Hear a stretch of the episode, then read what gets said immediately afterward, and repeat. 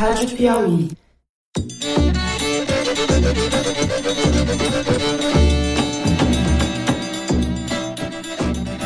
Olá, bem-vindo ao Foro de Teresina. Eu sou Fernando de Barros e Silva, diretor de redação da revista Piauí. Eu vi que eu tenho um problema de personalidade. Eu não sei dizer não para esses abacaxi que me convidam, né? Na encrenca dessa, a gente pega e diz sim. Pô, podia dizer não continuar montando meu cavalo lá, que eu gosto também de montar. Quem conversa comigo sobre o que é notícia na política brasileira são o José Roberto de Toledo, editor do site da Piauí. Oi, Toledo. Opa! E a repórter Malu Gaspar. Bem-vinda de volta, Maria Lúcia. Obrigada, gente. Bom estar de volta. Eu aproveito para reforçar o convite para o Festival Piauí Globo News de Jornalismo, que acontece agora, neste final de semana, em São Paulo.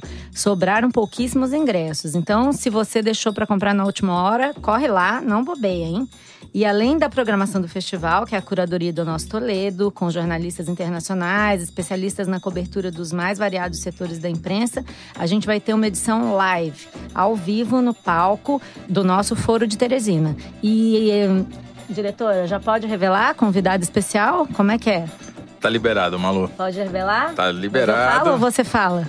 Eu vou falar, mas você devia falar. Não, não, foi não. você que convidou. Pode falar, pode falar. Nós vamos ter três blocos, como a gente costuma ter no Foro de Teresina, e num desses blocos a gente vai ter uma entrevistada, que é ninguém menos do que Janaína Pascoal, a deputada mais votada da história do Brasil deputada estadual eleita pelo PSL, Partido do Bolsonaro, no estado de São Paulo, vai trabalhar na Assembleia Legislativa e vai ser o foco das nossas atenções. Vai ser demais, vai bombar. O Temer é que decidiu sancionar. Mas porque... a conta é o senhor vai pagar. Não, quem vai pagar é toda a população brasileira que vai pagar, é todo mundo. A minha responsabilidade nessa área começa a partir de 1 de janeiro do ano que vem. Bom, Além do foro, como a gente adiantou por aqui também na semana passada, a gente vai ter no horário de almoço de domingo uma edição ao vivo do Maria Vai com as Outras.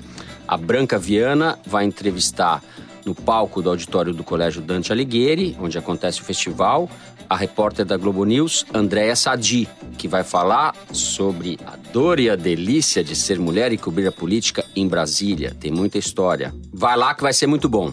Me colocar no Ministério da Educação seria uma tremenda irresponsabilidade. Isso não quer dizer que eu não entenda absolutamente nada de educação, ao contrário, entendo. Bom, vamos aos temas de hoje. No primeiro bloco do programa, a gente vai falar sobre a relação do Congresso com o governo Bolsonaro, ou a queda de braço do futuro ministro da Casa Civil, Onyx Lorenzoni, com o general Carlos Alberto dos Santos Cruz, recém-nomeado para a Secretaria de Governo. No segundo bloco, a gente vai falar sobre o reajuste dos ministros do STF, no apagar das luzes do governo Temer, discutir as consequências disso. E no terceiro, para fechar o programa, vamos falar de Olavo de Carvalho, que não é ministro, mas já emplacou dois. E é uma espécie de guru do governo Jair Bolsonaro.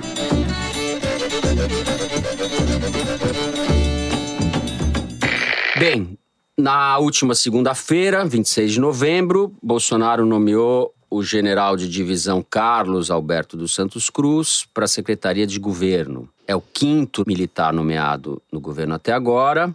E lá dentro do Planalto, a gente tem o Santos Cruz agora na Secretaria de Governo, na Casa Civil, o deputado Onyx Lorenzoni e na Secretaria Geral, o Bebiano. Né? A gente tem três nomes aí que vão dividir tarefas que a gente não sabe exatamente quais são. Parece claro, Zé, o Santos Cruz foi nomeado para cuidar, aparentemente, do programa de privatizações, que tem o nome pomposo de PPI, parcerias e investimentos tal. Significa uma diminuição do poder do Onyx Lorenzoni, em quem aparentemente nem o Bolsonaro confia para destinar essa tarefa, né? Pois é, o gato do Onyx, não sei se ele tem gato, espero que tenha, subiu no telhado. E o Congresso já percebeu e ele já está desvalorizado antes de tomar posse. Porque o Bolsonaro deu uma entrevista para o Fernando Rodrigues, do Poder 360. Poder 360, em que ele explica a nomeação do general Santos Cruz. Ele falou: ele vai ser ministro? Vai ser ministro. Vai ter status de ministro? Vai ter. Isso já é curioso, porque, não sei se vocês lembram, eles começaram falando em 15 ministérios e só ia ter um ministro civil dentro do palácio que ia ser o Onix. Agora já tem três, como você falou. tem o Bibiano. Dois civis e um militar. né? Só que E os tem dois mili- militares. Só que, na verdade, os militares estão ganhando de 3 a 2 dentro do palácio. Por quê? O general Heleno Gabinete de Segurança Institucional. era para ser o ministro da Defesa, percebeu que é muito mais importante você estar dentro do Palácio do Planalto com a orelha ou ouvido, ou ambos, do presidente a seu dispor. Em geral, esses ministros palacianos têm uma reunião diária às nove da manhã com o presidente da República e essa é a reunião mais importante da República. O general Heleno vai estar presente nessa reunião, junto com o Onyx Lorenzoni, provavelmente agora junto com o general Santos Cruz e junto com o Bebiano. Mas daí você vai dizer, ah, até aí tá 2 a 2 Sim, mas tem o Mourão, que é o vice-presidente, que também fica, fica no anexo do Palácio Planalto, mas é Palácio Planalto. Sem falar que o próprio Bolsonaro é um militar. 4 a 2 é, Mais do que isso, o Bolsonaro, a entrevista que ele dá para o Fernando Rodrigues, ele é muito bacana por dois motivos. Primeiro, ele falou, mas um general para esse cargo, que é um cargo de interlocução com o Congresso, e ele confirma que a principal ação do general Santos Cruz vai ser a interlocução com o Congresso, ou seja, exatamente o que faz o Onyx Lorenzoni. E daí a explicação dele é assim: é, tem que ter uma hierarquia ali, né? O contato com o parlamento será do Onyx, mas todo mundo no governo vai conversar com os deputados, até ele, o Santos Cruz e eu. Todo mundo vai conversar. Ninguém vai avançar em cima da atribuição Não, do outro, mas todo mundo vai remar junto. quer Imagina, dizer, isso não é acontece um barco nunca. sem patrão. Tá certo? Cada um vai por si, cada um remando para um lado. Mas o legal é é qual a qualificação do Santos Cruz para fazer isso. Ele é muito preparado. Já atuou fora do Brasil, entende de armamentos. Nessa questão bélica das Forças Armadas, vai ser excepcional. Conversa qualquer assunto contigo. Vai ser fundamental nessa questão do parlamento. Essa é a qualificação do Santos Cruz, segundo o presidente. Incrível. É. Mas o, o Onyx não vai ficar com as privatizações, né? Não, as privatizações primeiro iam ser do Bibiano. Bibiano. Agora vão ser do Santos Cruz. Agora, sabe-se lá, né? Se bem que tem o Paulo Guedes aí para reivindicar o controle das privatizações. Ele está muito preocupado com isso. Você e tem razão. ele tem ouvido muito uma coisa que ele detesta ouvir, que demora muito para privatizar uma empresa, quanto mais esse tanto de empresas que ele diz que vai privatizar em dois anos, né? Mas, enfim, é, o que eu queria comentar sobre o Onyx é o seguinte: a Consuelo, semana passada, aqui no foro, já explicou mais ou menos como é que é a divisão de grupos ali no entorno do Bolsonaro. E essa indicação do Santos Cruz para essa secretaria está sendo chamada no grupo que reúne mais ou menos ali os generais barra filhos de Bolsonaro como a colocação de uma barreira, um muro, um espantalho. Porque eles acham que o Onyx dá dado a fazer besteira, tem tendências nas quais eles não confiam, tipo, pode vir a escorregar na casca de banana, e eles precisam de alguém que fique ali vigiando o Onyx. Escorregar na casca de banana é uma maneira tucana, eufemística de dizer meter a mão na cumbuca, é isso? Cair na rede do É, Moro. É, é o que eles rede do temem, é o que é. eles estão temendo, assim. Eles Exato. estão de olho no Onyx. E eu acho que tem também essa coisa de a gente não controla esse sujeito. O Onyx é um cara que é, já foi contra a reforma da Previdência, ele é uma pessoa arestosa, já brigou dentro do próprio DEM com gente como Ronaldo Caiado, Rodrigo Maia. Ele é encrenqueiro. E até eu conversei com o deputado Fábio Ramalho hoje de manhã, quarta-feira, que é candidato à presidência da Câmara. Perguntei para ele, já teve brigas com o Onyx? Não, o Onyx está muito bem, está recebendo a gente, está tratando a gente bem. É tipo assim, um fato a se destacar. É, vocês vejam que tem Porque- uma presença dos militares cada vez maior São a maior parte. na definição do governo Não, e nas atribuições. Tem os dois superministros, o Paulo Guedes e o Moro, os militares, e não tem aquilo que se, de certa forma, antecipou, e o professor de filosofia da Unicamp, o Marcos Nobre, está escrevendo para a próxima Piauí um ensaio muito bom sobre a maneira como o Bolsonaro vem tratando os partidos. Entre outras coisas, ele fala isso. Eu vou antecipar, fazer esse pequeno spoiler aqui, né? O Bolsonaro está cumprindo o que disse, na verdade. Ele está escolhendo no varejo e os partidos que venham. Ele não Exatamente. está. E o Toledo antecipou isso também, que os nomes do DEM não são nomes do DEM. São nomes que o Bolsonaro escolheu, não o presidente do DEM. São É uma- nomes por é uma tema, lógica- por assunto, por afinidade com ele mesmo, o Bolsonaro. É por lobby, né? Basicamente são lobbies. Você tem o lobby dos militares, que é aliado dos filhos, que é o grupo que está expandindo. Porque se você pegar a infraestrutura, tudo bem, é um cara do governo Temer, mas é um cara que estudou e tem patente militar reformado, novo ministro da infraestrutura. Se você pegar ciência e tecnologia, militar. Astronauta. Astronauta, militar. Aí tem os três comandantes das três forças que já foram trocados, o ministro da Defesa, o ministro-chefe do Gabinete de Segurança Institucional, que é o general Heleno, o vice-presidente da República, o presidente e agora É. o general Santos Cruz.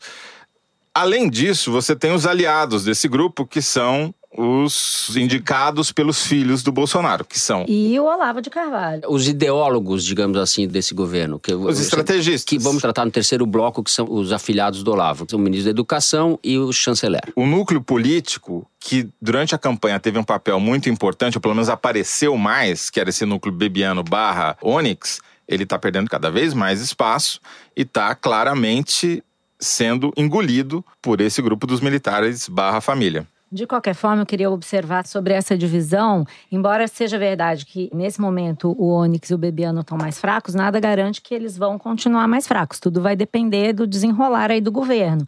E lembrando aqui de outros governos, em que você sempre teve uma certa divisão de grupos. Se a gente no Fernando Henrique teve a divisão entre Serra e Malan, no Lula tinha a divisão do grupo do Zé Dirceu. com- Palocci. Palocci. No caso do Bolsonaro, deve permanecer essa divisão de grupos entre generais, os caras que se consideram os puros. Você vê por esse discurso dessa pessoa de bastidores que me falou sobre o Onyx, é como se eles fossem os puros, responsáveis por blindar o Bolsonaro de qualquer ação que possa ser considerada De um de desvio, corrupção. um escândalo. Mas ah, não estou falando nem só de escândalos, porque na ótica desse pessoal, qualquer coisa que se assemelha à política tradicional deve ser banida. É escândalo também, tá? Eu acho que eles têm uma preocupação muito clara com essa lógica que vem do Congresso, de ficar negociando com o empresário, o lobby que o Toledo falou, eles querem blindar o, o Bolsonaro disso. Mas, por outro lado, tem Bebiano, tem Onyx, vai haver alianças de ocasião com o Paulo Guedes, com o Moro e com outros personagens do governo, porque vai ser preciso negociar com o Congresso. O Onyx pode estar fraco no momento, mas ele não é bobo, ele está tentando se articular, atrasado, mas está tentando se articular. Então, eu acho que é importante a gente prestar atenção nisso, porque isso deve permanecer, se não durante o governo todo, durante pelo menos o É. começo desse governo. Tudo tem que ser entendido nessa dinâmica das É placas perfeito tectônicas. isso. Nada que se assemelhe à política tradicional. É um pouco na linha do que disse o Marcos Nobre também. Se a base aliada, o Centrão, etc., vierem com o governo e votarem com o governo, não vão estar fazendo nada mais que obrigação. Se não vierem, está confirmado que são os velhacos de sempre, a velha política, o sistema, etc., e a gente é contra o sistema. Tem um pouco essa lógica. É, a, a grande novidade, talvez a única novidade, do ponto de vista estrutural, é que não teve conversa nem negociação com as cúpulas partidárias. Exemplo, o quem que é o maior dono de partido, o cara que está aí desde antes do governo Lula, Valdemar Costa Neto, certo? Dono do PR. Costa Neto chegou junto com o Pedro Álvares Cabral, é. praticamente. É. Primeiro o pai, depois ele, Exato, né? O Valdemar Costa Filho, depois o neto que nem lembra, mas o Valdemar Costa Filho foi um grande malufista. Bom, o Valdemar liberou o PR para votar como quiser. A bancada do PR está liberada para votar como quiser. Foi ter uma reunião nessa terça-feira em Brasília. Ou seja, não vai aderir ao governo em bloco. Vai ter que negociar voto a voto. Daí o Bolsonaro dizer que o Onyx não ia ter condição de matar no peito, foi a expressão que ele usou, e fazer essa articulação Não sozinho. vai dar conta, né? Porque ele falou, pô, o cara vai ter que falar com 20 deputados por dia, não vai conseguir, vai ter que dividir, vai ter que dividir isso aí. Tá, tá ok. Não sou tão bom quanto o Fernando na, na, na imitação, mas a ideia é essa. Tá E boa a sua imitação. O problema é que você é um deputado. Aí você já sabe, bom, então eu posso falar com qualquer um ali no palácio que tá valendo, tá certo? Não é só o Onyx mais, eu posso ir no general, que aliás tá em Bangladesh, né? E o... Mas já vem, já vem, ele já vai chegar. Tá Fica chegando, calmo, é tá, tá que nem o vem. Jango, o João Goulart voltando da China, demorando o máximo que ele pode para saber onde ele tá pisando. O deputado vai fazer um jogo. Claro, se ele não conseguir a coisa com o Onyx, ele vai tentar com o general. Se ele não conseguir o general, ele vai tentar com o Bibiani, por aí vai. E ele vai apelar pro Bolsonaro, que tem feito né, a sua própria articulação. Então, uma hora isso vai ter que decidir. Como É. os militares mesmo sabem, tem que ter ordem unida e voz de comando. É. Não dá pra ser assim uma bagunça, né? Muitos fios desencapados aí, isso que o Zé falou da ausência de negociação com as lideranças partidárias é bem sintomático, acho que marca um estilo que o Bolsonaro vai imprimir esse governo. A relação com o Congresso vai ser bem caótica e no varejo.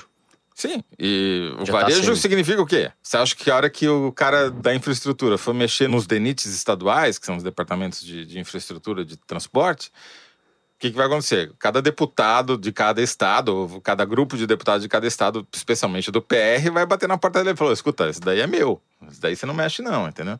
Vai ser uma loucura. Vai, ser, interessante. A imprensa vai precisar estar muito atenta a fazer uma cobertura que ela não costuma fazer. Que é essa cobertura da microadministração. Quem indicou quem, quem vai cair, quem vai subir. Então vamos ficar atento nisso daí, tá só, ok? só tem uma sacanagem que eu, eu acho que o Bolsonaro fez com o Onyx, porque o Onyx casou a semana passada, né? E o presente de casamento que ele deu pro, pro Onyx foi o general. né? Santos Cruz estava embaixo da cama. É, exatamente. Tá vendo? Coisa linda. Tá na lua de mel do, Bom. do Onyx. Deixa o general embaixo da cama. No próximo bloco, vamos falar do reajuste salarial sancionado por Michel Temer em benefício dos ministros do Supremo Tribunal Federal.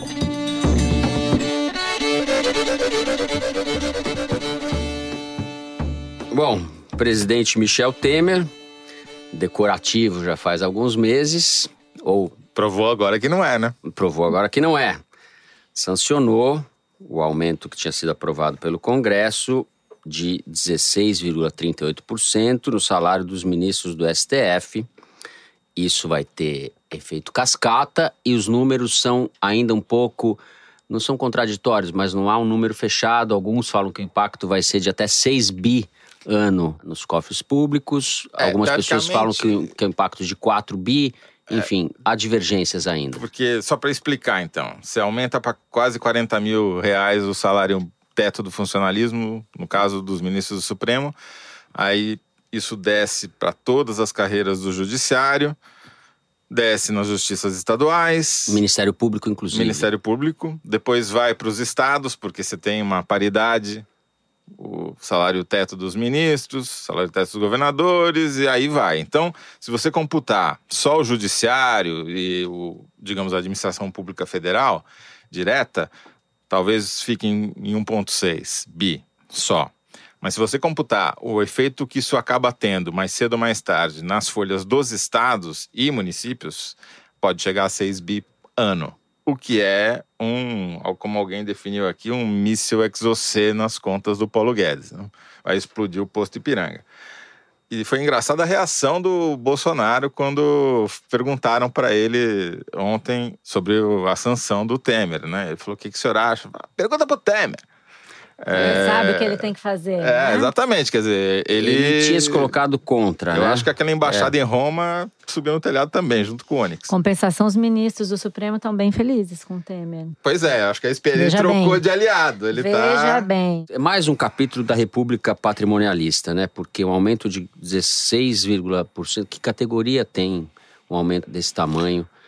Mas ma- como é que é, Maria Lúcia? Dá o outro lado aí, pô. Você acabou de ler. Não, então, tava lendo aqui no blog do Fred Vasconcelos, publicou hoje frases de magistrado sobre essa questão do auxílio moradia. E tá aqui o José Renato Nalines, presidente do TJ de São Paulo, num debate na TV Cultura em 2014, justificando a existência do auxílio moradia. Ele diz que hoje, aparentemente, o juiz brasileiro ganha bem, mas ele tem 27% de desconto de imposto de renda. Só ele, né? Ó, ele tem que pagar plano de saúde. Ó, Só ele. Ele tem que comprar terno. Meu Deus. Só ele. E não dá pra ir a toda hora pra Miami comprar terno, porque é cada ele mesmo. semana ele tem que usar um terno diferente, uma camisa razoável, um sapato decente. Ele tem que ter um carro. Veja bem, né, gente? Eu também quero, vou solicitar a Piauí um auxílio. E além disso tudo, dessas tarefas essenciais, ele tem que estudar os processos também de vez em Ah, quando. isso não precisa. eu Eles acho. podem. O Naline podia se mirar no Moro, que alguns anos atrás, no Congresso da Abrage, foi entrevistado pelo Roberto Dávila e o Roberto Dávila perguntou para ele por que ele só usava camisa preta. Na época ele só usava camisa preta, agora ele Deu uma mudou. variadinha. Ele falou que a mulher dele tinha passado uma liquidação em Curitiba, um monte de camisa preta e comprou, por isso ele só usava camisa preta. Então, melhor do que ir a Miami e comprar Claro. Né? sempre tem a Renner, né, Pra resolver Ainda bem o que a problema da liquidação era de camisa preta. Imagina se fosse de camisa roxa. Pois né? é, ou verde. Ou Ah, a verde. verdade é que essa pauta aí, né, Toledo, é uma pegadinha que o Temer deixou no caminho Sim. do Bolsonaro. E aí criando um certo constrangimento ali, né? Porque ele vai brigar com o judiciário. E antes fez de uma assumir. média, claro, porque o, o É. PMDB é uma quadrilha, todo mundo para ir o- da- do Planalto para Papuda. E eles estão, evidentemente, fazendo um jogo de, E o de Supremo composição. está para votar eh, logo no- hoje, quarta-feira ou amanhã, a gente não sabe, vai ser depois que a gente já terminar o programa. Vai tomar uma decisão muito importante que é sobre a extensão do, Do indulto. do- do indulto, ao poder do presidente da República de perdoar eh, criminosos e mandar eles para casa. E existe um grande temor de E que tá esse indulto dividido. vá beneficiar presos da Lava Jato. Tem uma grita aí no Ministério Público Federal, as pessoas estão protestando porque temem justamente no apagar das luzes é que essas coisas acontecem, né? O Globo dá uma, uma reportagem hoje dizendo que o placar tá 6 a 5 ele só não diz para qual lado. E eles não sabem dizer pra qual lado, É, né? O placar tá exatamente. 6 a A- 5, a vai ser Mônica- desempatado, sabe-se lá pra que lado. Exatamente. A Mônica Bergamo fala em 5 a 4 que dá 9, faltam dois, que o Celso de Mello e o Alexandre de Moraes são votos que não se sabe se vão indultar ou não vão indultar os políticos. Mas Lembrando que o ano passado já teve isso, né? O Temer Sim. tentou dar um indulto mais abrangente e o Barroso segurou ah, o indulto para acusados de corrupção. é essa liminar que vai ser julgada agora, que vai Exato. ser caçada ou Isso. não vai ser caçada. E, então, quer dizer, nada nesse mundo, nada em Brasília é por acaso. Nada é de graça, tem muita gente perdendo o mandato, ficando sem foro É isso. privilegiado Bom, e o aumento salarial vale a partir de janeiro, é isso? Exato. Mas já dá para eles comprarem terno novo no cartão de já crédito. pode marcar a pro ida para. Miami no Já saldão. paga em janeiro é. a primeira Claro. prestação. Exatamente, né? porque o recesso do judiciário é curtinho, inclusive, né? Não dá, não dá tempo, coitados. É melhor eles já marcarem a ida para Miami. E a chance do Bolsonaro ter feito jogo de cena? Eu acho que não, eu acho que eles estão realmente preocupados com as contas públicas, porque ele não é só esse rojão que está sobrando. As contas estão completamente Tá esburacadas e o dos estados estão piores ainda. Já tem fila de governador lá pro Bolsonaro pedindo dinheiro. Então, Não, ele sabe que ele depende disso para o sucesso do governo dele, senão ele não faz nada. Né? Ele até falou na reunião com a bancada do PSL: se o meu governo afundar, todo mundo afunda, afunda todo mundo junto, nós vamos pro buraco. Do jeito dele, ele mostra que ele entendeu o tamanho do, o do Temer olhou para um problema. lado, olhou para o outro, falou: vou agradar aqui os ministros do Supremo, que vão ser mais importantes do que a É a minha. velha política em ação. É isso. é, agora, só para dar um registro, para não dizer que eu só falo mal, que eu sou chato aqui, como é que é? O Ranzinza? O Muttley do O programa? Muttley, o nosso Muttley. É, eu queria registrar que o- aconteceu uma coisa muito rara na semana passada, no final da semana passada, que é os dois índices medidos pela CNI barra Ibope, que é o índice de confiança do consumidor e o índice de confiança empresarial, bateram recordes positivos. Em geral, nos últimos anos, essas duas perspectivas estavam descasadas. Quando os empresários estavam otimistas, os consumidores estavam pessimistas, eles nunca se encontravam e, portanto, a economia nunca saía do buraco. Quando as duas coisas se alinham, batendo recorde positivo, é a melhor notícia que o Bolsonaro poderia ter nessa área, na área das expectativas. Porque significa que um está afim de investir e o outro está afim de comprar que é o que a economia precisa para sair do buraco. Então, a oportunidade que o Bolsonaro tem é muito grande. Se ele vai aproveitar ou não, ainda remains to be seen, but vamos ver. Tava sentindo falta de uma estatística. Aliás, vou querer um quadro no o Kinder Estatística. Ai, Senhor. Bom, depois dessa conclusão do Toledo, a gente vai para o terceiro bloco. Vamos falar sobre o fenômeno do olavismo na nomeação dos quadros do governo Bolsonaro. Olavo de Carvalho emplacou a segunda nomeação no governo Bolsonaro. Depois do Ernesto Araújo, que vai comandar o Ministério das Relações Exteriores, agora foi a vez do Ricardo Vélez Rodrigues, que também é equivocadamente chamado de filósofo, é um colombiano naturalizado brasileiro, Vélez Rodrigues. Vélez Rodrigues, que lecionou em Juiz de Fora, na Universidade Federal de Juiz de Fora. Ele foi para a educação.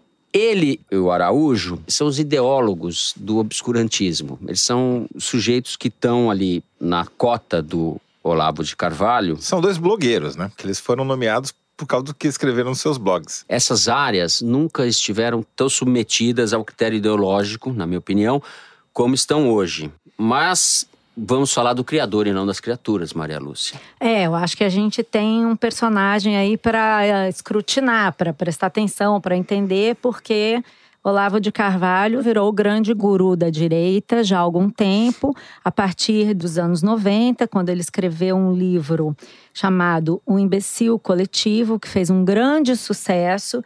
E ele, que até então havia sido mais conhecido por suas participações em programas de astrologia, tinha participado de seminários sobre a mística muçulmana, estudado o Islã, ele deu umas viajadas aí no, por, pelo mundo do esoterismo, não sei o quê. Começou a estudar filosofia na PUC, é, entrou para um grupo do qual já participava esse, o Ricardo Vélez, Miguel Reale, pai, uh, com seminários sobre filosofia, uma influência ali no Ela caso falando, do parece que tá Olavo. falando do Paulo Coelho. É é parecido Parece mesmo. Paulo um pouco, Coelho, acho que em vez de um escrever pouco. alquimista, ele escreveu o imbecil coletivo. É um pouco. Não, parece. acho É, que os tem uma dois provocaram assim, identificações cara. fortes, né? Não, são sujeitos que foram buscando ali um caminho no meio dessa meio uma salada geral. E aí, no caso dele, ele encontrou essa linha de raciocínio aí, que ele expressou nesse livro de 1996 chamado O Imbecil Coletivo, que diz que essa ideia de pensamento coletivo, cunhada por Gramsci, se impregnou no imaginário cultural brasileiro a ponto de gerar uma hegemonia do pensamento de esquerda nos meios culturais. E que a esquerda brasileira, nessa época a gente tem que lembrar que o Fernando Henrique Cardoso tinha ganhado a eleição e ele veio com esse livro dizendo justamente o seguinte: besteira pensar que o neoliberalismo está tomando conta de tudo porque a esquerda é forte, vai tomar O conta. Fernando Henrique é de esquerda. Para o ele, sim, é de esquerda. Mas eles- nessa época tinha uma grande crítica: o neoliberalismo está tomando conta de tudo e tal. E ele dizendo isso é tudo bobagem. É, a esquerda brasileira é, manda nos espaços culturais, manda na mídia, manda em todos os entretenimento, tudo que diga respeito a pensamento, universidades, principalmente. Foi um livro financiado pelo Ronald Levinson, que é um proprietário da Universidade da cidade, feito de maneira até despretensiosa, virou um fenômeno, vendeu mais de 350 mil exemplares até hoje, já foi reeditado e tal. E ele passou a ser cultuado aí. Tem que lembrar que nessa época ele não era esse outsider que ele é hoje, né? Ele era colunista do Globo, ele foi colunista do Jornal do Brasil, ele era uma pessoa convidada para Ele debates. liderou, de certa forma, a entrada do que eu chamo de uma direita cultural nos meios de Ele comunicação. fez nos o que ele 90. diagnosticou que a esquerda estava Tem o fazendo, Pondé, né? o João Pereira Coutinho, que é um cara de ótimo nível de direita, que escreve na Ilustrada. A Folha abrigou parte desses caras. Reinaldo Azevedo, que era libelô. Reinaldo Azevedo, que, que é, saiu da foi de Libelô, foi esquerda, pra- foi trotskista. Nos anos 90 era trotskista, quando era meu chefe na Folha, inclusive. Depois virou um ultraliberal, é, cunhou a expressão petralha, escreveu no País dos Petralhas. E que era, não era uma espécie de discípulo do, do Olavo de Carvalho, mas Ele era, não é, muito não é. próximos. Eles, brigaram, brigaram, muito, de- é. depois brigaram. Mas aqui o que eu queria dizer, ele virou esse sucesso com esse livro e começou a a ter adeptos, as pessoas começaram a prestar atenção no que ele escrevia, até que em 2003, com a vitória do Lula, ele não queria mais ficar no Brasil e foi para os Estados Unidos morar na Virgínia e lá ele começou a organizar seminários online sobre filosofia. Acho que foi em 2005, não? 2005. E por que, que eu acho que é interessante a gente olhar? É como se tivesse dois Olavos de Carvalho. Antes ele ficava tentando ser um cara da mídia, dando entrevistas e tentando disseminar suas ideias dentro da mídia. Quando ele foi para os Estados Unidos, inventou esses seminários online, com cursos que ele faz e ele cobra para os alunos assistirem às aulas e tal, ele começou a se transmutar no personagem que hoje influencia o Jair Bolsonaro. Ele começou a fazer um programa no YouTube chamado Mídia Sem Máscara, que é interessante assistir para você ver a retórica dele, o jeito que ele faz é nimba de cigarro, são livros espalhados estrategicamente no ambiente. Se isso te lembra alguma coisa, não é por acaso, né? O Bolsonaro assistiu esses vídeos, os filhos do Bolsonaro assistiram esses vídeos. É uma estética que influencia, é um tipo de discurso que influencia. Ele criou também um programa chamado True Outspeak, em que ele também criticava a esquerda, fazia toda essa retórica. E ele mesmo, no último programa desse True Outspeak, ele fala uma coisa muito interessante. Vocês pensam que eu sou esse sujeito desse programa, que fala palavrão, que xinga todo mundo. E, na verdade, eu estou usando a linguagem da baixaria para falar mal dela mesma. Ele é um sujeito muito hábil com o discurso, com esse discurso de que a hegemonia da esquerda dominava e sufocava quem era contra, ele ganhou muitos seguidores, a ponto de, agora nas manifestações de 2013, agora mais ainda no impeachment, várias frases no meio da multidão. Olavo tem razão, porque ele dizia que a esquerda ia ocupar os espaços, ia tomar conta do Estado, ia subverter tudo e se afundar na lama da corrupção e tal. Então, ele, no fundo, acho que ele dá ao Bolsonaro, ele ensina como falar, ele ensina como se comportar, como gravar esses vídeos. Eu vejo essa influência dessas Ele duas é- formas. Eu, eu concordo com você. Ele é totalmente estética. Muito mais do que o conteúdo, ele é Retórica estética, é a também, forma. É o jeito de falar, né? Ele é um filho do YouTube. Ele é um youtuber que deu certo com a idade que tem, mas ele é um dos primeiros youtubers de sucesso no Brasil. Um dos primeiros casos de ensino à distância de muito sucesso. O cara vive disso. Também Uhum. Ele diz que ganha mais dinheiro com isso do que nas colunas, Sim, quando ele era da com mídia. certeza, com certeza. Ele é o cara que primeiro desintermediou a relação com o público, fazendo essa conexão direta com esses seus alunos. Eles chamam de discípulos, mas na verdade são alunos, porque são cursos que não acabam nunca, né? Tem nego que começou a ouvir o Olavo em 2005 e continua ouvindo até hoje, e é a mesma coisa, né? E Porque ele tem mudado o discurso. fala que prende atenção. Fiquei assistindo, é meio hipnótico o negócio. Ele, ele- ele é um astrólogo. Ele é interessante. Eu, eu- eu- eu não falo isso sem nenhum demérito. Eu falo, esse negócio do astrólogo é importante porque o astrólogo, para ter sucesso, ele precisa saber o que o público quer ouvir. É fundamental ele passar uma mensagem e vamos pensar, é mais ou menos a mesma mensagem que se repete constantemente, que também é um pouco a essência da política. Você repetir sempre a mesma mensagem até que o outro lado absorva essa mensagem. No caso A específico, astrologia que o Adorno, o velho Adorno, chamava de misticismo de segunda mão. Um aspecto que eu acho que é importante, porque é o que aparece no discurso dos seus dois discípulos que viraram ministros, que é essa história do globalismo, que não é dele. Isso daí é uma reação mundial à globalização. Isso é um, discurso que está presente na direita do mundo inteiro, que o Olavo de Carvalho, morando nos Estados Unidos, percebeu e se apropriou, fez uma versão para o português. Por quê? Você começa a ter uma transferência de poder cada vez maior do poder local para o poder global. Então, as instituições como União Europeia, Eles falam muito em grandes corporações, né? Exatamente. As, corporações gran- que de um lado, as grandes corporações privadas e do outro lado, as grandes instituições burocráticas transnacionais começam a ganhar espaço. Então, o cara ganha o governo num determinado país, mas ele eh, tem que seguir tantos tratados econômicos que, na verdade, ele não tem margem de manobra nenhuma. Como no caso da União Europeia, não pode decidir nada sobre a sua moeda. E isso gera uma antítese a esse discurso que eles traduziram de Globalismo. globalismo, entendeu? Então, na verdade, ele está pegando carona numa coisa que não é dele. Sim, é uma ideia mas de e terceiro. que esse ministro da Educação, o Vélez, reproduz, tanto ele como o Araújo. O Olavo de Carvalho é uma espécie de guru do macartismo que está em curso no Brasil. E tem um caráter de seita um pouco isso. Existe uma xenofobia, uma reação ao globalismo. Eles são contra a ciência, fala que o aquecimento global é uma ficção. E existe uma ideia delirante também de que o comunismo vai tomar conta do mundo. O Olavo de Carvalho é a prova de que o comunismo não existe, mas o anticomunismo está em alta no mundo. É uma mercadoria muito em alta. Isso tudo forma o que eu acho um ambiente macartista que também tem reflexo nos costumes, contra as minorias, contra os gays em particular. Eu queria fazer uma sugestão aqui, já que se fala tanto em Gramsci, o Brasil deveria reeditar as obras do Gramsci para que as pessoas leiam as obras do Gramsci. E aqui eu me baseio num texto que foi escrito pelo Otávio Frias Filho, Você quer que os caras leiam não, Gramsci também, pô? É porque o Gramsci é um autor que foi muito mal editado no Brasil. As edições do Carlos Nelson Coutinho, que foi um professor aqui da UFRJ, um professor de filosofia, uma pessoa muito bacana, que morreu precocemente de câncer também, é, foi o principal tradutor e divulgador do Gramsci no Brasil.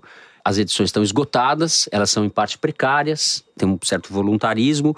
O fato é que o Brasil não tem uma edição crítica bem feita das obras do Gramsci. Eu vou citar aqui um trechinho. O Otávio Frias Filho escreveu em novembro do ano passado um artigo sobre o Gramsci na Ilustríssima da Folha. E ele fala, entre outras coisas, que um dos achados do Gramsci foi ter dito que o poder repousa sobre instrumentos coercitivos, mas nunca dispensa outra dimensão, que se expressa como persuasão e relativo consentimento. A dimensão coercitiva concerne ao Estado, mas a sociedade civil é o palco onde se disputa, em épocas de crise, a hegemonia, justamente onde esse consentimento e essa persuasão se dão. Então é o caso da gente ler o Gramsci um pouco, já que a direita está se apropriando, fazendo uma caricatura do Gramsci, a editora que fizer isso vai estar marcando um gol, eu acho, né? Quem sabe o Andreasa, da Record, não quer editar o Gramsci, agora que ele é um autor da direita. Ele se aproveitou dessa onda é. da direita muito bem, né? A Record cresceu nessa coisa da direita. Mas eu ia te falar uma coisa sobre essa coisa do macartismo. A impressão que eu tenho é que toda essa dinâmica dentro da direita é mais complexa, porque quando você vai ver o discurso do próprio Olavo sobre a escola sem partido, o que ele diz é justamente o contrário, que não adianta você botar placa em escola e obrigar o Estado a instituir uhum. um controle disso, porque isso não é assim que funciona, porque não foi assim que a esquerda ocupou os espaços. É verdade, mas daí ele está falando então é sobre é exatamente como o Gramsci. Ele está discussão... tá falando, não adianta você fazer uma proposta legislativa sem fazer o combate cultural antes. Exato, se, se ele, você o primeiro... que ele defende é você inverter o sinal e fazer Exato. na prática, como ele fez, com blogs, dando aulas, formando gerações de jovens que hoje se consideram olavetes ou alunos do Olavo, que estão indo para governo, tentando influenciar o, o governo Bolsonaro, na prática. Então, eu acho que é um pouco mais complicado e eu acho até mais. Ele tem um, no discurso dele, é óbvio, óbvio que ele está adorando o sucesso que ele está fazendo na mídia, ele critica a mídia, mas ele deu três entrevistas gigantes para o Globo, para o Estadão e para a Folha. Obviamente, ele está curtindo o centro das atenções Claro, na mídia claro. tradicional. Que ele faz um discurso dizendo que ele despreza, mas no fundo ele está achando o máximo. Várias vezes ele diz: Eu não preciso da mídia tradicional. A gente sabe como é que funciona isso. Uhum. Mas o que eu acho que pode acontecer, como ele tem esse espírito meio anarquista, eu sou eu, eu sou o brilhante, eu sou o máximo, não sei o quê. Novos ruídos surgirem. A gente tem que prestar atenção para onde que ele está indo agora. Ele é uma espécie de biruta, né? Mas, é, de pensamento. Mas é. ele, ele é muito coerente. Ele, ele solta essas frases de efeito, essas Não, é escatologias di- diárias, mas ele fala a mesma coisa desde sempre. Não, é um ele pensamento mudou, bem né? construído. Não sei. E é muito curto, seja- é uma coisa muito, É. muito estreita e condensada. Que ele fala de diferentes maneiras, como é uma tática da retórica política. Você repete a mesma mensagem N vezes de maneiras diferentes para ver se eu ela prometo, cola, É um né? raciocínio Eu sofisticado. Não, quando, prometo- quando eu digo que é curto é. porque ele é pequeno.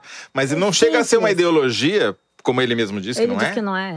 Porque não é um conjunto de ideias que enquadra todo o conhecimento humano. Muito longe disso. É um conjunto de poucas ideias. Prometo que eu vou ler O Jardim das Aflições agora, que é o livro dele de filosofia. É, eu- eu vou fazer como que o Celso Rocha de Barros fez.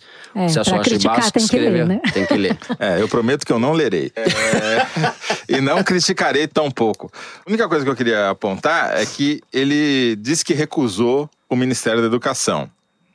E eu entendo por que ele recusou. Ele fica falando que ele gostaria de ser embaixador do Brasil em Washington, o que eu duvido também, porque ele fala que ele queria, depois ele disse que não queria, porque não ia poder fumar o cachimbo dele dentro da embaixada. Mas não é esse o motivo, não é o cachimbo.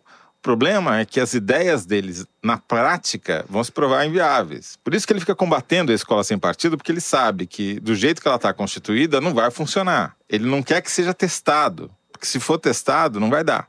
Então, ele fica criando esse, essas... Eu entendi que a escola sem partido desse jeito não é. Não, ele quer não é fazer. Não, ele, ele criou uma condição absurda. Ele falou que ele precisa primeiro fazer uma pesquisa científica em todas as universidades para ver quando que isso Ele falou que começou, você quantos inverter a professores lógica. Em vez de são você ir para marxistas. Ah, você bobagem. querer mudar a legislação, você precisaria antes ter uma constatação científica do problema, segundo ele. Pra Ele não entender qual é o acredita. É, não do acredita. problema. Daí, e, a e- partir desses dados científicos, levar isso para uma discussão dentro da universidade, Só que ele ele não chama de que faça embate pesquisa cultural. também, porque ele diz que as pesquisas que os dados vão ser viciados, porque a esquerda já tomou conta. De... Ah, É tudo. é, é, é tautológico, ele volta sempre no mesmo ponto e nada se resolve. O que interessa é que esse cara tá fazendo as cabeças do governo Bolsonaro. E eu Tem, entendo o motivo. um personagem interessante, que é o Felipe Martins, que é o assessor internacional do PSL, que tá levando, tá agora, nesse momento que a gente fala, com o Eduardo Bolsonaro em Washington, marcando visitas, fazendo agendas. Um cara jovem que também tem uma coluna num blog e que foi aluno mesmo do, do Olavo, se considera discípulo mesmo, mais até do que Ernesto Araújo, que foi lá visitar ele uma vez, fez umas poucas aulas. Nós já estouramos o tempo. A gente vai fazer um programa só sobre o Jardim das Eu Aflições. vou faltar diretor. nisso, tá, Fernando? E chegou a hora do nosso momento Kinder Ovo. Malu, quer dizer que você andou publicando no Diário Oficial, quer dizer, no Twitter, que mesmo sem participar do foro na semana passada, você acertou o Kinder Ovo. Gente, eu fazer super mesmo, né, acertei. Cara. testemunha. É, é impeachment nessa, impeachment nessa é afirmação. como diz o Olavo de Carvalho, eu sou uma Tá autoridade. viciado esse daí. Ela tá até aqui, ó. Gente, mas a Malu, Leonardo nosso Bob, Onyx Lorenzoni. Tá Deixa eu fazendo coisa fazer errada. tá Deixa eu fazer um disclosure aqui. Eu estudei na USP. Eu fiz movimento estudantil. Você não tem noção de quantas palestras do Leonardo Boff eu já vi por aí. Isso aí era mole pra mim, gente. Pô, pelo amor de Deus. Solta aí, Dani. recebi muitos títulos ao longo da minha vida, porém este eu o recebo no instante que estou deixando o mandato parlamentar. Eu fiquei 40 anos na vida pública, com mandatos sucessivos. Sou hoje o senador de maior número de mandatos. Estou há 32 anos no Senado. Fui deputado em dois mandatos, fui governador de Estado, ministro. Saio da vida pública com a sensação de cu- cumprir o meu dever. E agora, com este coroamento, que é o título de cidadão piauiense. Mão Santa? Não. Não é o Monsanto. Zé Maranhão? Não. Não é o Monsanto. Cidadão Putz, eu ia o Cristóvão, mas essa voz não tá de Ah, Cristóvão. não! Claro! Heráclito Fortes? Também não. não, essa voz não é do Heráclito Fortes. Heráclito, volta a batata na boca, assim. Não, é uma voz bem rouca, assim. Ah, você, Quem é? você- Malu, fracasso total O você. quê, cara? A produção nos avisa que a voz é do senador e ex-governador do Maranhão, Epitácio. Edson Lobão, Edson Edson Lobão, o que aconteceu com a voz do. Edson Lobão? Meu Deus! que recebeu no último dia 19 o título de a cidadão voz piauiense, concedido pela Assembleia Legislativa do Piauí. Ele Lob- tava rouco, tava doente, Lobão, tava gripado. Ah, e- esse Só- negócio do Piauí me enganou, porque Enganou. o cara é do Maranhão. Ele disputou a reeleição para o mas Senado esse tá ano pelo. Maranhão e não conseguiu se reeleger. Ficou em quarto lugar com 553 mil votos. Nem ele, nem o filho. Edson Lobão, que Mas também... eu garanto que o cabelo dele tava lá nos trinques, bem pintadinho, Eu diria que direitinho. Edson Lobão perdeu o foro privilegiado. E agora? Essa é a notícia. Não, mas Hã? ele é mais velho, ele não tem esse Essa foi uma problema. pegadinha. O Kinder Ovo tá dando de. de- Pode de- trocar de- o foro privilegiado pelo foro de Teresina, já que agora ele é cidadão piauiense. né? Não, mas acho que ele já tem idade pra não ser preso. A produção fez uma Não, pegadinha. aqui a gente não prende gente ninguém, mas- não, tô falando do foro, caramba. Vamos abrir as cartinhas agora que chegaram aqui na nossa elegante caixa de correio do Foro de Teresina. Toledo, eu acho que essa aqui é para você. A Alessandra Soares, que é cientista política e faz análise de conjuntura, disse que se deparou com um requerimento de audiência pública do futuro ministro Onyx Lorenzoni, que a fez pensar no foro. Ela anexou aqui, abre aspas. Solicita a realização de audiência pública para debater a proliferação em território nacional do javali e do produto de seu cruzamento com o porco doméstico, denominado java porco. Seus reflexos na produção primária, no meio ambiente e na qualidade de vida das populações Quer dizer que e a legislação que é regulamenta o seu abate. do Onyx Lorenzoni Foro eu de sou. Não, eu, Teresina. desculpa, desculpa. Descobriu, eu, eu, Alessandra eu, eu tô descobriu. com o Java Porco há muito antes do Onyx Lourenço. Então isso é uma tentativa do Onyx de te cooptar? Na verdade, Seria isso? é uma seita secreta que vocês não descobriram seita do ainda. Java Porco. Que é a seita dos adoradores do Java Porco. Que o Foro Teresina é apenas um que o veículo de Olavo vai transmissão. desmascarar essa farsa, eu na, acho. Na verdade, é um veículo de transmissão ideológica do Java Porquismo, entendeu? Java Entendi, porquismo, é. Caramba! E Bom. o Onyx tá iniciado, então. É, eu não ia falar, não ia, mas ela entregou, né? Meu Deus, revelações. Nós temos cerimônias de iniciação que vocês não Prefiro imaginam. não- vocês não imaginam não como são, entendeu? O java porquismo tá em alta. Bom, recebemos aqui um outro pedido para mandar um olá, olá. Por favor, olá, olá. Olá, olá. Olá, olá. Para a banda Macedus, com muitos S's. Olá, olá. Maceduz. Segundo o e-mail, eles têm uma música estilo noise político, seja lá o que isso signifique, que é uma homenagem a nada mais, nada menos do que o Foro de Teresina. Uau! Manda pra nós, né? Se a gente já tem essa Exatamente. música, nós temos que botar no. Eu quero saber se isso existe, né? Deve ser, deve ser uma cascata desgraçada. A nossa produção respondeu e-mail pedindo essa gravação ser- tocar no programa e eles disseram que não encontraram. Fake Golpe! news! Fake news, fake news. Fake total. Quero de vocês, tá ok? Tem uma outra cartinha aqui do Renato Gaspi, que faz mestrado, vejam só, em Economia Política na Universidade Centro-Europeia em Budapeste. Ele disse que às vezes assusta os húngaros no metrô ouvindo o Foro de Teresina. e que ver o que o Vitor Orbán está fazendo com a Hungria, abre aspas, é como olhar para o futuro do Brasil se houver continuidade do governo Bolsonaro. Como assim, se houver continuidade? Tem que continuar com isso daí, tá ok? Coragem, Renato, vamos que vamos.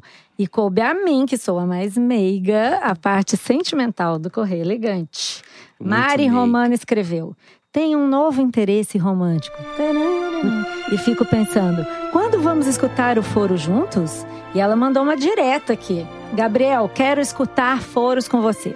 É um marco em relação a qualquer amorosa que se preza. Claro, se a pessoa aguentar, né? Ouvir o foro Vão de ouvir o foro lá no Todo Dante Alighieri no próximo Isso. sábado. Não, e se não der, ouve, Ou Gabriel. domingo, Ouve o foro de sábado. Teresina com a Mari, Gabriel. Você não vai se arrepender. É, vai lá no, vai lá no Dante. Por, por- você não conhece a Mari ainda. Eu não sei onde né? que ela mora, se ela pode ir, se ela não puder, ela Não, ouve compra uma Gabriel passagem e vai, depende do interesse. Foro É um de investimento. Teresina. Convida ele, a garantia de um de orgasmos São tântricos sucessivos. Senhor, não sabia Vamos que a lá. gente provocava isso. Bom, olha, tem também a cartinha do Eduardo do Vale, de Bangu, aqui do Rio de Janeiro. Ele também ouve o foro no transporte público e disse que morre de rir com as tiradas do Fernando. Abre aspas. Toda semana eu resumo a edição do foro para minha namorada Evelyn e debato com ela as três partes do programa. Apesar disso, ainda não consegui convencê-la a ouvir o foro. Eita, Puxa vida, Eduardo, você tá fraco, cara. Insiste mais que vai dar certo. Leva ela lá no sábado pra assistir o Foro ao Ah, vivo. mas olha só, olha só, olha só. Tem um negócio aqui. Eu vou continuar lendo aqui ó, o, o, o que ele falou. Mas isso vai mudar, pois no dia 4 de dezembro eu vou pedi-la em casamento. E ela não descobrirá a surpresa, pois não houve o foro de Terezinha. Boa vingança. Amei, Eduardo. Você é dos Muito nossos. bom, que muito bom. ó, se- Coitada, vai ficar na- no escuro. Bom, vamos tocar aí a marcha nupcial. Por isso que o Danilo, aqui no Twitter, disse que o Foro de Teresina é só amor. Entendeu? Um podcast maravilhoso. É só amor. O Eduardo Santiago disse que é totalmente excelente.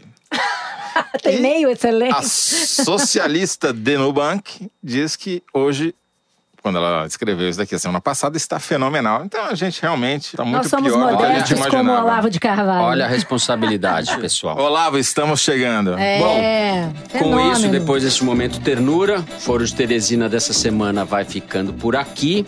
A nossa diretora é a Paula Scarpim e temos a produção do Luiz de Maza e da Mari Faria. Queria mandar um beijo para nossa também produtora Luísa Miguez, que acabou de ter nenê, o Tomé, bem-vindo Tomé.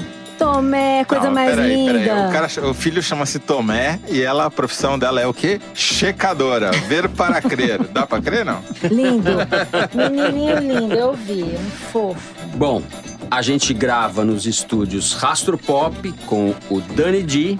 A finalização e a mixagem são do João Jabassi. Nossa música tema é composta e executada pelos piauienses Vânia Salles e Beto Boreno. Eu sou Fernando de Barros e Silva. Meus companheiros de conversa são o José Roberto de Toledo. Tchau, Toledo. Javaporquistas univos. Univos. E a Malu Gaspar. Tchau, Tre- povo. Até a próxima. trepidante como sempre.